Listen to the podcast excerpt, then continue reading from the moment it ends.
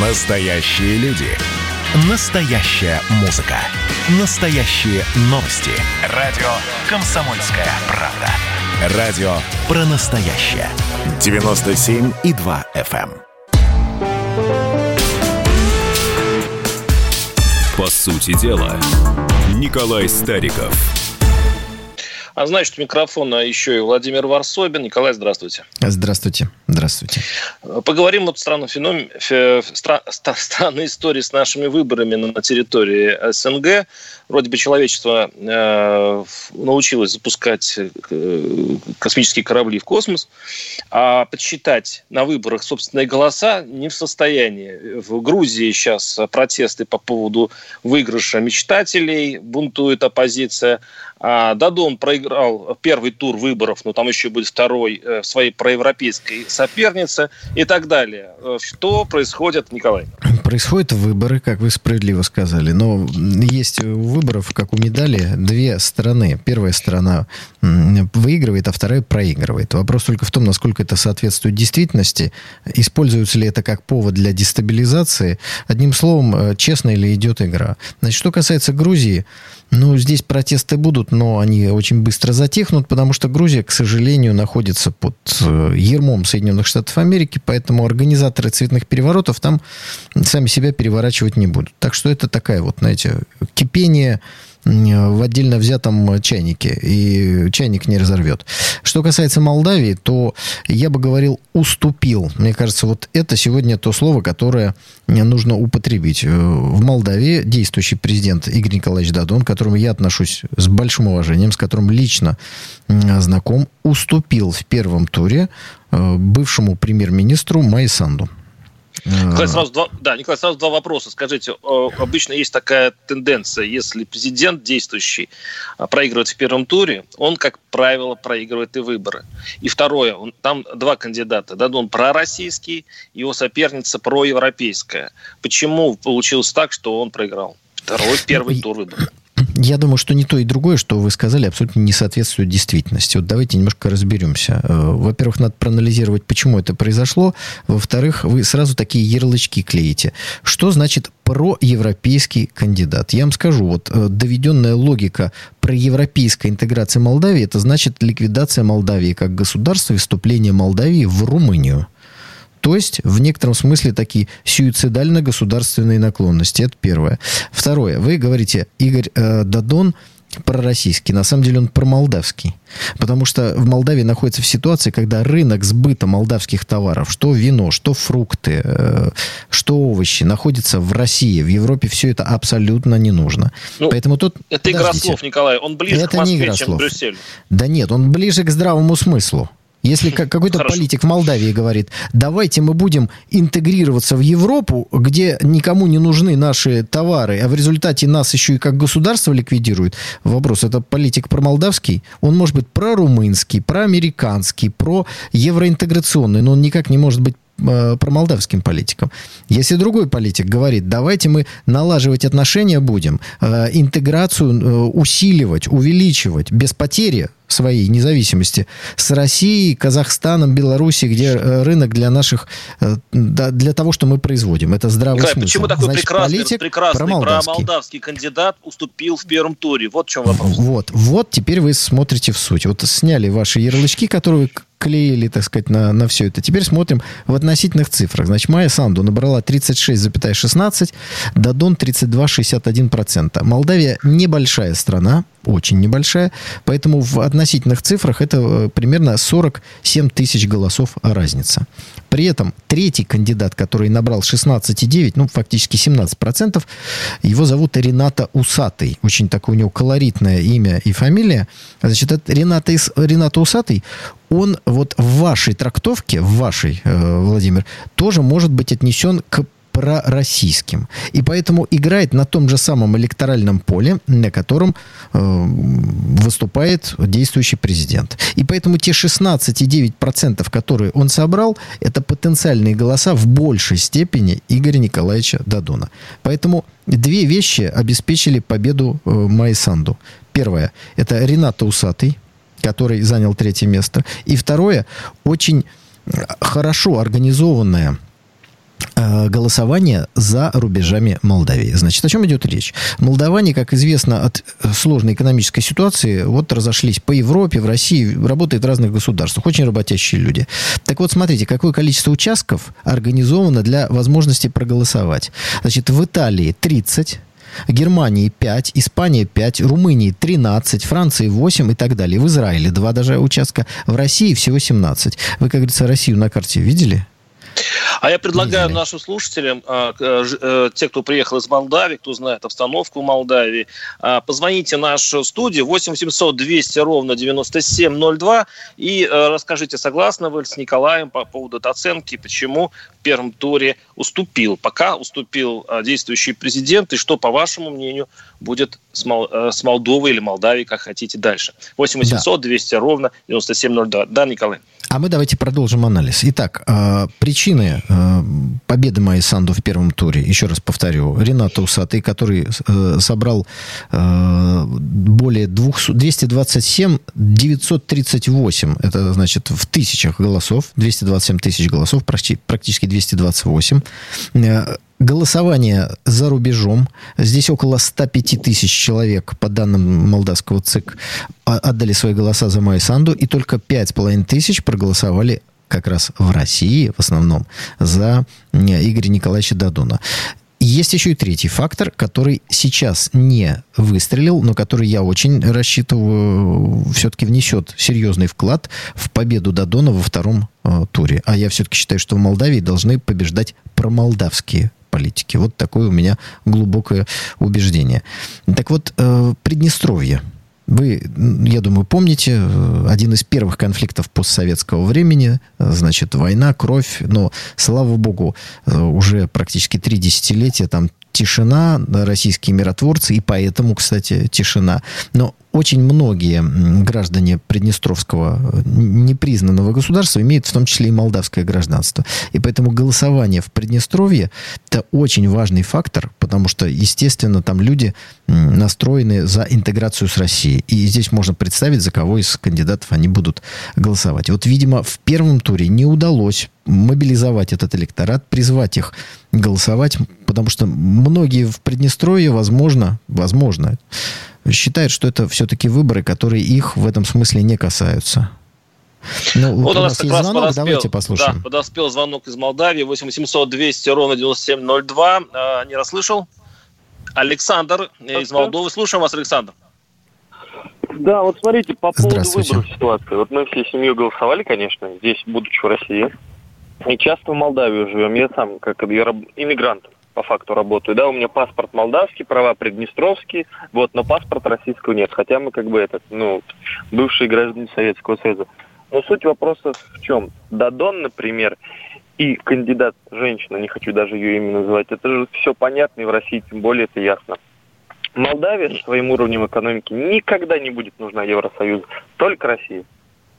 Поэтому так, знаете, как тяжело из Молдавии поехать в Евросоюз работать, особенно там в Сербию, например, или там на Балкане. Александр, а подождите, почему? вопрос сразу возникает. Владимир, э, я, наверное, да. сформулирую пожалуйста. наш общий вопрос. Да? Да. Александр, скажите, пожалуйста, если все так очевидно, Очевидно, что Молдавия не товары, не сама Молдавия Евросоюзу не нужна. Почему это очевидно для нас с вами, для Владимира Варсобина очевидно, а для избирателей Молдавии не так очевидно? Я вам объясню, это все настолько просто. Просто идет хорошая агитационная кампания и платят за голоса. Понимаете, коррупция, к сожалению, в моей родной и солнечной Молдавии настолько высока, именно коррупция высока в этих шумах, просто подкупает людей. То есть вы хотите Поэтому сказать, так... что политики, выступающие за так называемую евроинтеграцию, занимаются тем, что в Европе считается недопустимым, скупают голоса? Да, конечно, конечно. Это же все настолько просто. Вы, мне кажется, об этом давно знаете и все прекрасно понимаете. А там только Вы одна сторона скупает вас. голоса. Украина, Извините, а... Киргизия, смотрите. Ру... Даже вот Румыния, например, та же Азия, которая к нам там э, далеко. Это же все ясно и максимально понятно. Есть Александр, Владимир смотрите, хочет Москва. задать вам вопрос. Да, да, э, давайте не отвлекаться от Молдовы. Скажите, а там только э, одна сторона подкупает, а, и получается там соревнование у кого-то больше нет, денег? Смотрите, у нас или, или президент не занимается центр. этим? Нет, у нас, смотрите, есть прекра- прека- прекрасный новый американский центр в бывшем доме профсоюзов, где вы приходите, вам объяснят, что как США стремится посеять демократию. В, вашей, ну, в нашей Молдавии, понимаете, как бы в вашей Молдавии, они нам говорят, Поэтому так. Понимаете, суть-то в чем, я вам хочу сказать просто про Молдавию. Вот нас 8 человек, да, представьте, у нас семья большая. Мы живем во всех регионах. У нас даже родственники в Румынии есть. А бабушка моя, она из Сербии. Вот. Суть-то заключается в том, смотрите, есть одна метрополия, была раньше, Россия, да, и другая метрополия, которая с нами не была, это вот Запад, как бы, да, Евросоюз. Просто сейчас Россия ослабела, понимаете, нет там столько пророссийских политиков, поэтому происходят те вещи, что нас тянут назад. Это же все просто. Спасибо. А, Александр, спасибо. спасибо за вашу точку зрения. Ну, вот видите, Владимир, э, звонок во многом подтвердил те мысли, которые я высказывал до этого, и я думаю, что вы с ними э, согласны. Большой Мне американский независимый как, центр, как, подождите. Как, как платят. Подождите, подождите, вот просто давайте просто зададим один вопрос Владимиру Варсобину. Большой, красивый, комфортабельный американский центр центр, куда приходят люди, он вообще э, за кого агитирует? Вот давайте зададим себе этот вопрос. Он вроде бы не, не из Европы, но за кого он агитирует? Очевидно. Вот я хотел спросить просто за тех, кто против человек России. говорит сразу о геополитике. Я хотел узнать, действительно, что это за центр, почему туда приходят люди. Там деньги передают сразу же. А почему люди туда вообще идут? Вот э, я вот лично не, пойду никуда, чтобы мне там провентилировали мозги. Мне это не нужно. То есть вот очень много-много вопросов, которые, конечно, остаются, но в, в рамках Пусть позвонят наши молдавские слушатели, да? Все, да. Звоните, мы пожалуйста. Сейчас, мы, мы, мы прервемся и будем изучать еще и другие вопросы, не только будем концентрироваться на Молдавии. Остается, оставайтесь с, с нами. 8 800 200 ровно 9702. По сути дела, Николай Стариков.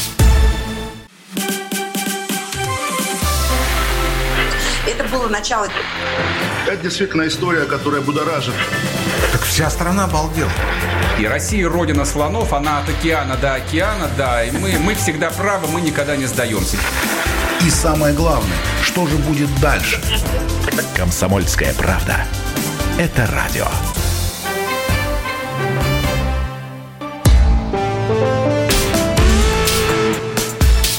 По сути дела, Николай Стариков – ну, э, и у микрофона Владимир Варсобин. Давайте перейдем к следующей теме, Николай. Если не возражаете, уйдем... Давайте подведем э... просто небольшой итог. А, подводите, Итак, подводите. Э, на мой взгляд, э, результат второго выбора будет решен мобилизацией электората который проживает в Приднестровской Молдавской Республике. Это первое. Второе. Большей, не знаю, мобилизация электората, который находится на территории России, здесь работает. И третье, э, конечно, позиции э, кандидата, который занял третье место, Рената Усатова. Хочу напомнить, что в России его разыскивают его разыскивают, как и Тихановскую. Так что многих политиков, которые мы видим действуют на территории сопредельных государств, в России по тем или иным вопросам хотят найти, чтобы эти вопросы им задать. Вот я думаю, что из этих трех факторов и будет складываться результат второго тура президентских выборов в Молдавии. Интересно, какие вопросы у России к Тихановской. Мы сейчас это и обсудим. Мы сейчас переходим плавно в Белоруссию. И э, давайте сравним два заявление Лукашенко, которое он дал буквально накануне. Сначала Лукашенко заявил, что у Беларуси и России нет друзей, кроме друг друга. Я сейчас его процитирую. А, вы помните, давно-давно я сказал, хихикали СМИ России, что придет время, когда мы с президентом России спина к спине будем стоять и отстреливаться. Все произошло. Мы всегда будем надежными друзьями и опорой и так далее. А, и что у России и Беларуси других, э, и Путина и Лукашенко других друзей нет. И тут же э, он заявил, ну давайте послушаем э, заявление Лукашенко про его многовекторность. А, это у нас не синхрон, это я должен заявить. Ладно. И тут Вы же Лукашенко... вместо Лукашенко должны заявить. Синхрон, да? пожалуйста, пожалуйста, ага. да. Кому-то не нравится наша многовекторная политика. Даже сейчас меня там подкритиковывают – да, у нас была и будет многовекторная внешняя политика, потому что невозможно то ли журавлю, то ли воробью, как хотите называйте, лететь на одном крыле. Мы географический центр Европы. Куда нам деваться? Россия прекрасно должна нас понимать, потому что у них орел аж двуглавый. А нам тогда надо четырехглавого породить. Что касается Запада или НАТО, если нас кто-то в России в этом упрекает, что мы с ними сотрудничаем, я задаю простой вопрос. А что, Россия с НАТО не сотрудничает? А что, Россия с Соединенными Штатами не сотрудничает? С Евросоюзом? сотрудничают в собственных интересах. Мы будем делать все, что выгодно для нашего народа, не создавая никому никаких проблем. Вот и вся многовекторность. Ну вот он, старый добрый Лукашенко, снова возвращается. И Пушков, кстати, председатель комиссии Совета Федерации по информационной политике, ну, тоже не понимает, о какой многовекторности во внешней политике, я цитирую, а, объявляет президент Беларуси Александр Лукашенко, если через считанные дни он окажется в санкционном списке Евросоюза. Николай, решите эту задачу. Слушайте, ну, есть два признака того, что в Беларуси жизнь идет э, в сторону как-то ее успокоения, жизнь налаживается. Первое, это ваше присутствие в студии в Москве без вашей знаменитой белой каски. То есть, если вы не находитесь в Минске, там становится тише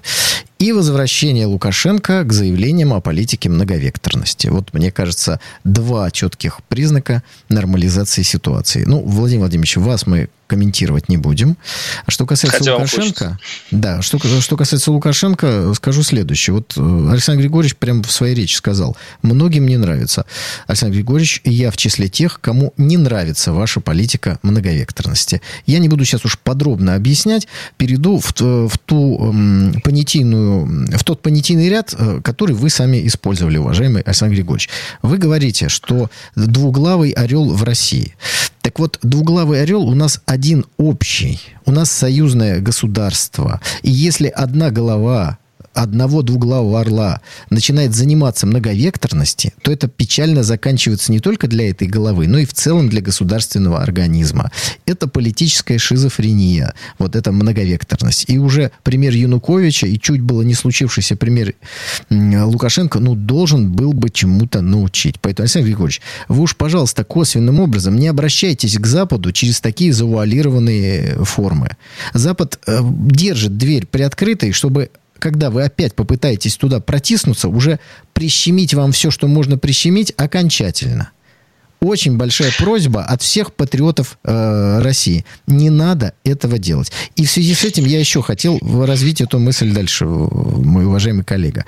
Мы с вами все время говорим о том, что ну, как бы избиратели в Беларуси, общество, вот в некотором смысле поделилось на несколько частей. Но мы забываем об одной очень важной части. Мы сейчас не будем говорить о людях, которые вообще не интересуются политикой, занимаются нормальными человеческими делами, рожают детей, ходят на работу, картошку сажают или еще что-нибудь. Э, этих людей мы оставим в стороне. Я имею в виду тех, кто голосовал за Лукашенко, голосует за стабильность, за там много чего. Он голосовал за Лукашенко.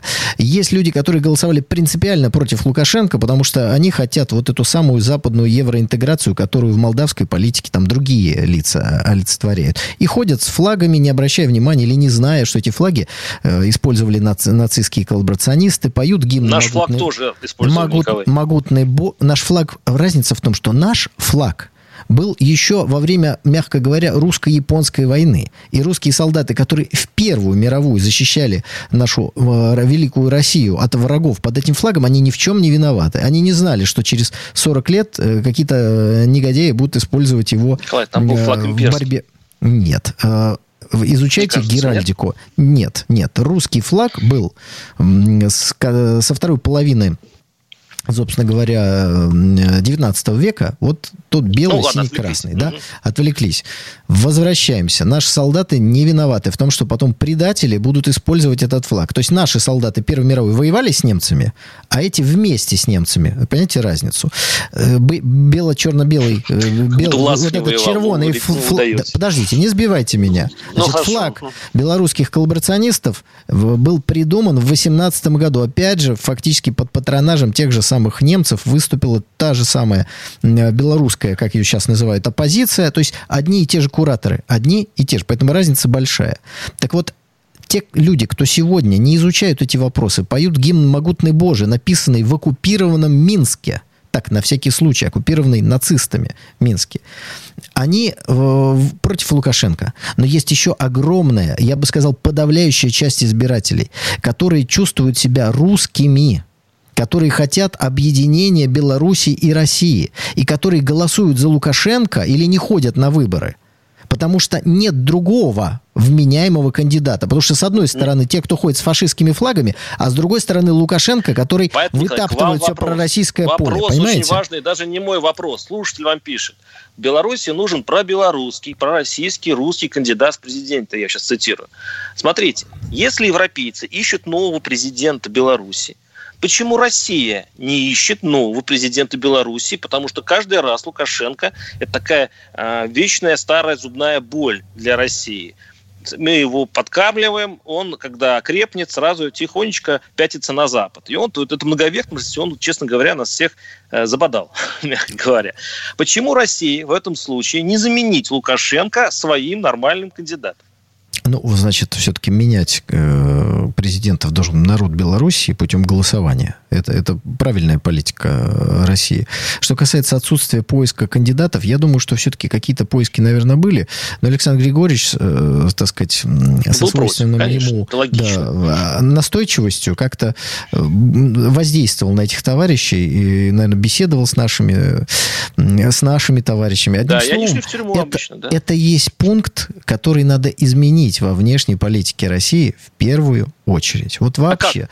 Каким а образом? потому что, объясняю, сейчас у нас ставка на э, те элиты, которые есть. Эта ставка полностью провалилась на Украине. То есть мы договоримся. Вот мы договорим, мы работаем с Януковичем. Вот какой он есть, вот с таким и работаем. Но ничего сами лепить не собираемся. Наши партнеры лепят, лепят, лепят. И смотрите, получается у них очень даже э, неплохо. Поэтому действительно нужен пророссийский, пробелорусский кандидат. Никаких противоречий между интересами Белоруссии и России быть не может. У нас Николай, союзное государство. Как вы думаете, мы что с один ним народ. случится? Что с ним в Беларуси случится, если появится, э, причем весомый, пророссийский кандидат, который может угрожать, ну, в плане на выборах, Лукашенко. Как вы можете представить его дальнейшую судьбу? Я вам скажу, как я представляю его судьбу. Он победит на выборах.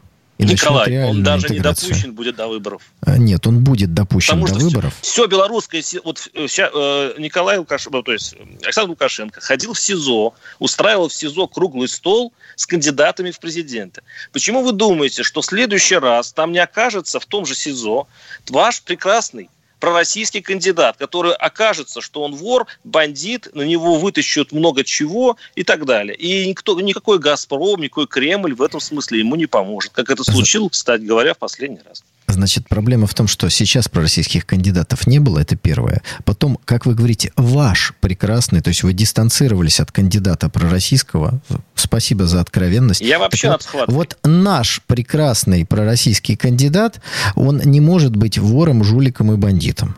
И поэтому достать на него ничего будет невозможно. Да, да, да. Нужен человек, который Вы будет олицетворять объединение Белорус. двух частей одного народа. А я думаю, что белорусский КГБ очень хочет воссоединиться с оторванной частью другого КГБ чтобы наши органы безопасности стали еще более сильными, как и наше объединенное государство. Эх, съездите, Николай, в Минск, только осторожно с заявлениями. За такое заявление КГБ, кто знает. 8 800 200 ровно 9702. Сейчас мы немножко прерываемся на небольшой блок рекламы. Оставайтесь с нами. Эдвард, здрасте, меня слышно? Да, Олег Владимирович, вас отлично слышно. Я тот человек, который в течение ближайшего часа верноподданнически будет поддакивать вашим монологам. Главное в таких случаях не спрашивать, а что произошло с предыдущими соведущими. Ой, слушайте, не дай бог поддакивать, потому что в споре, иногда даже в таком эмоциональном споре, и есть главный секрет успеха нашей программы. А так получается, что мы просто жертвуем от щедрот наших, а в ответ получаем пощечины и плевки. Надо ли это нам? Слушайте, вы обещали поддакивать, в итоге я поддакиваю, потому что я совершенно с вами согласен. Отдельная тема с Олегом Кашиным и Эдвардом Чесноковым. На радио «Комсомольская правда». По будням в 9 вечера по Москве. По сути дела, Николай Стариков. И микрофон Владимир Варсобин. Э, говорим о Беларуси. Э, в лучшей части поступило предложение сменить э, Лукашенко на более пророссийского кандидата, потому что Лукашенко все-таки пытается проводить многовекторную, как он говорит, политику. И Николай предложил, что почему бы не, не воспитать такого политика, который бы принял участие в выборах и победил бы Лукашенко. Вот наш слушатель пишет, мы даже не смогли отстоять нашего предыдущего посла, не то что кандидата в президенты Беларуси. Николай, как вам такое? Ну, очень хорошее замечание. замечание. Да, что называется, не в бровь, в, в глаз. Э, единственное, я полностью согласен с этим. Только давайте себе представим ситуацию. Как одно государство может настаивать на кандидатуре э, посла, если возникает конфликт между руководителем государства и послом? Ну, здесь вот... Э, любое государство, я думаю, все-таки согласится с точки зрения принимающей стороны. При этом ну, я помните не... прецедент, Николай? Такой случай помните вообще в мировой практике, когда посол бы ссорился с президентом? Я Его бы объясню. вот... Вы не знаете не истинных причин замены послов, а у нас сотни государств на планете, у каждого этого государства из этих сотен есть сотни посольств, и там меняются послы. Мы не знаем с вами, нам не рассказывают э, причин замены или отзывы или еще что-то. Обычно, конечно, все это как-то дипломатично маскируется проблемами со здоровьем, переходом на другую работу и так далее и тому подобное. Просто здесь СМИ очень активно так сказать, э, подчеркивали, что есть определенный конфликт. Я могу сказать, что я лично на стороне посла Российской Федерации. Я на стороне посла Российской Федерации, но мне понятно, почему было принято такое решение. Это первое. Ну, раз вы начали читать ту информационную ленту, которую мы с вами видим, и не видят наши уважаемые читатели, ну, по крайней мере, некоторые слушатели, здесь э, хороший такой тоже... Нет худа без добра. Выборы в Беларуси показали необходимость сильной власти в России. Абсолютно с этим э, согласен. Но, Владимир, мы пропустили один вопрос, который адресован вам, а по сути э, вы на него даже от, начали отвечать. Речь идет о том, в вашем материале вы опубликовали информацию о том, что Тихановская уклоняется всячески от интервью «Комсомольской правде». Вот, уважаемый наш радиослушатель спрашивает, Тихановская боится интервью? Ну, я брал интервью Тихановской. Э, это было сложно. Э, у нее очень много помощников, которые ее отговаривают от интервью. Я бы на месте их э, делал бы то же самое – она совершенно неподготовленный политик, она может наговорить с три короба, я ее понимаю. Но прошло уже достаточно много времени, и ей пора, э, в общем-то, как-то матереть и э, учиться. И был очень хороший вариант. Мы предложили действительно Тихановской дать интервью «Комсомольской правде», дать ей большую площадку, она могла высказаться совершенно без любой, естественно, цензуры. Мы, конечно, и так далее. Но пришел такой холодный отказ. Это очень странно. Э, или она необучаема все-таки как политик, или э, все-таки ее держат за руки очень много людей, она их слушает. Не знаю, где на самом деле правда, но я все еще надеюсь, что если сейчас люди Тихановской слышат эту передачу, я скажу, что умнее все-таки выйти со своей позиции, которая не будет искажена, пусть приходит комсомолку э, виртуально, пусть образом, и рассказывает о том, что кто она такая. То, что к ней действительно очень много вопросов. Ну, конечно, умнее воспользоваться такой площадкой, обратиться к огромной аудитории в России и Белоруссии, безусловно. Но вы сейчас нарисовали такую картину, знаете, как будто вот Тихановская сидит, э, ей вы даете возможность высказаться, и первое, что она закричит, закричит в эфир, скажет, что ее силы удерживают. Да, дело, конечно, не в этом. Дело в том, что она слабенькая. Она может давать интервью только на заранее согласованные вопросы, имея заранее в голове проработанные, заранее согласованные ответы со своими кураторами. Она это может... уже вызов. Она Николай, не может. Вот, вот Нет, они вас это слушают, не вызов. Да, это вызов. Вот если Николай прав, это будет очень грустно. Ну, я сейчас, да, слушайте, это посыл на, на кону, извините меня, руководитель правительства в изгнании, как э, ее рисуют и лепят в Европе и начинают лепить за океаном. Поэтому невозможно дать ей возможность сесть перед каким-то СМИ, вопросы которого не будут заранее согласованы, и который не может еще один вопрос задать. Вот вам скажут, Владимир, пожалуйста, согласуйте 10 вопросов Тихановской. Вы согласовали. Начинается эфир, а вы хлоп 11 задаете. Она что, прямо в эфире в прямом вам скажет, да я не буду отвечать. Потому что вы не согласовали со мной этот вопрос? Нет, она поплывет. И поскольку они не могут быть уверены в том, что «Комсомольская правда» будет играть по их правилам, они отказываются от этого интервью. Как бы выгодно это не выглядело, как бы глупо это не выглядело в глазах. Поэтому Николай, я надеюсь, что вы именно в этом дело. Она слабенькая. Посмотрим. Она Посмотрим. очень слабенькая. У меня Ну, к вам давайте, вопрос. Тогда, давайте. тогда мне к вам вопрос. Да, все-таки я его уже задавал. Скажите, а почему Российская Федерация разыскивает Тихановскую? В чем она провинилась перед Москвой? А, вот вернулись к вопросу, что какие вопросы есть э, к Тихановскому. Да, Да, какие, Значит, может э, быть, у, у Москвы Тихановская вопрос? Почему-то какие вопросы есть к Ренату Усатому, вы не спрашиваете. Ну, я предлагаю всем уважаемым нашим радиослушателям, чтобы сэкономить время, потом наберите и увидите, какие вопросы есть к нему со стороны российских правоохранителей. Значит, вопросы к Тихановской у нас ровно такие же, как вопросы у белорусских правоохранителей. Э, Ее подали в розыск со стороны России, ну, в некотором смысле в знак солидарности с тем, что ее разыскивают белорусские правоохранители. Это как раз вот то, о чем говорил Александр Григорьевич. У нас двуглавый орел. И если один, э, одна голова этого уважаемого и, я надеюсь, вечного орла смотрит в одну э, сторону, задает кому-то вопросы, то вторая тоже старается задавать те же самые вопросы, чтобы организм-то был единственный, потому что конструкция, согласитесь, сложная. Все-таки две головы, и пусть они там э, оли- олицетворяют нашу мощь, нашу огромность, э, разбросанность на два континента, но конструкция действительно э, сложная. Поэтому, Александр Григорьевич, еще раз, пожалуйста, не надо заниматься этой самой многовекторностью. Эта многовекторность вас уже чуть не довела до Цугундера, она закончится опять плохо, если вы вновь займетесь этой самой многовекторностью. А, да, Э, но только вы только что говорили о том, что а, надо как-то умнее пр- проводить политику э, в Беларуси и вообще в СНГ, а, надо выращивать своих политиков и так далее. А вот в случае с Тихановской, ну, смотрите, за нее, в общем-то, достаточно большое количество людей в, в Беларуси, там целые слои населения.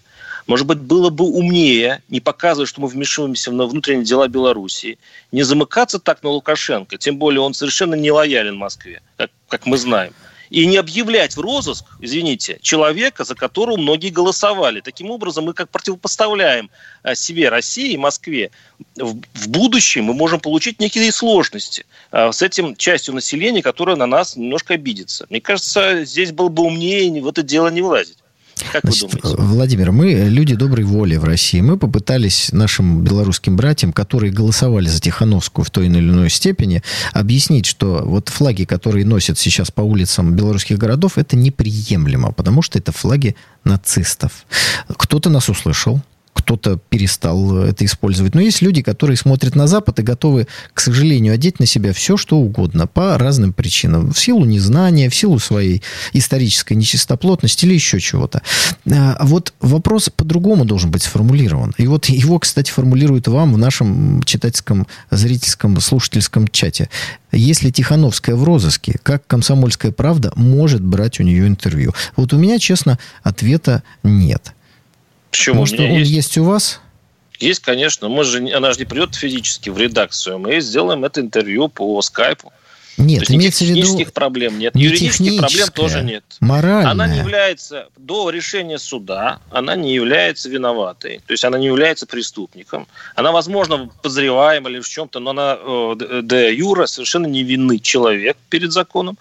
А, поэтому вполне юридически это очень это, это нормальный шаг э, сделать интервью с комсомольской парадой, тем более главной газетой э, в России, которая объявила ее в розыск. Тут можно, в общем-то, даже в каком-то степени и ответить э, следствию, ответить тем, кто э, ее, кто ее Владимир, сейчас разыскивает. Принимаю ваш ответ, но хочу отметить, что вы только что ответили на свой вопрос. Вы просто решили с ней поговорить. Э, Так вот, российские правоохранители, у них тоже такой же интерес. Они просто хотят поговорить с Тихановской. А вы из этого делаете какие-то выводы. Вы хотите поговорить, они хотят хорошую поговорить. идею я вам А подал. Тихановская ни с кем не хочет разговаривать, кроме заранее согласованного списка удобных журналистов, которые задают ей удобные вопросы в отдельно закрытом помещении, из которого бы она не выбежала раньше раньше, чем она на эти вопросы даст ответы, которые до этого ей дают и дают заучивать. А если она выступает с заявлениями, у нее суфлер, по которому она читает, чтобы, не дай бог, не отклонилась ни на минуточку от этого курса. Вот так, что ли, выглядит? Так. Наш слушатель пишет, она слабенькая, Тихановская, зато сильный Лукашенко запретил продавать комсомольскую правду Беларуси. А, я кстати, не хочу вопрос. Под... Я, да, а не почему хочу вы не хотите взять интервью у Лукашенко? Я думаю, что ему есть что сказать. Мы бы задали Ой, ему я, жесткие я... вопросы про многовекторность. Я Тем более, что я брал когда-то интервью Лукашенко, да, мы даже каким-то образом знакомы, но я думаю, что сегодня не та ситуация, при котором Лукашенко будет давать комсомольской правде интервью, потому что, потому что есть Сейчас, проблемы. Владимир, я вас прерву, простите. Есть очень важное заявление, на которое надо отреагировать как раз под занавес нашей программы. Только идиоты могут наз- называть БЧБ флаг нацистским, пишет радиослушатель. Это он, конечно, в мой адрес. Нет, дорогой мой, не идиоты. А у кого в блокаду погибли родственники, у кого деды воевали в армии, у кого огромное количество крови, пота пролито в борьбе с нацистской нечистью. Поэтому Николай, вот любой, у кого это произошло, может называть у вас, нацистским у вас флагом. Власовский флаг. Я Николай, вам уже это объяснил сегодня, флаг. но вы у меня в российский флаг в паспорте. Не знаю, какой По флаг у вас. Логике, если исходить из вашей логики, то вы ходите Все, под следующую программу начинаем опять с разговора, когда были российские флаги. Уважаемые радиослушатели, всего вам самого доброго. Вернемся к этой теме через неделю. Да, через неделю поспорим. До свидания. По сути дела, Николай Стариков –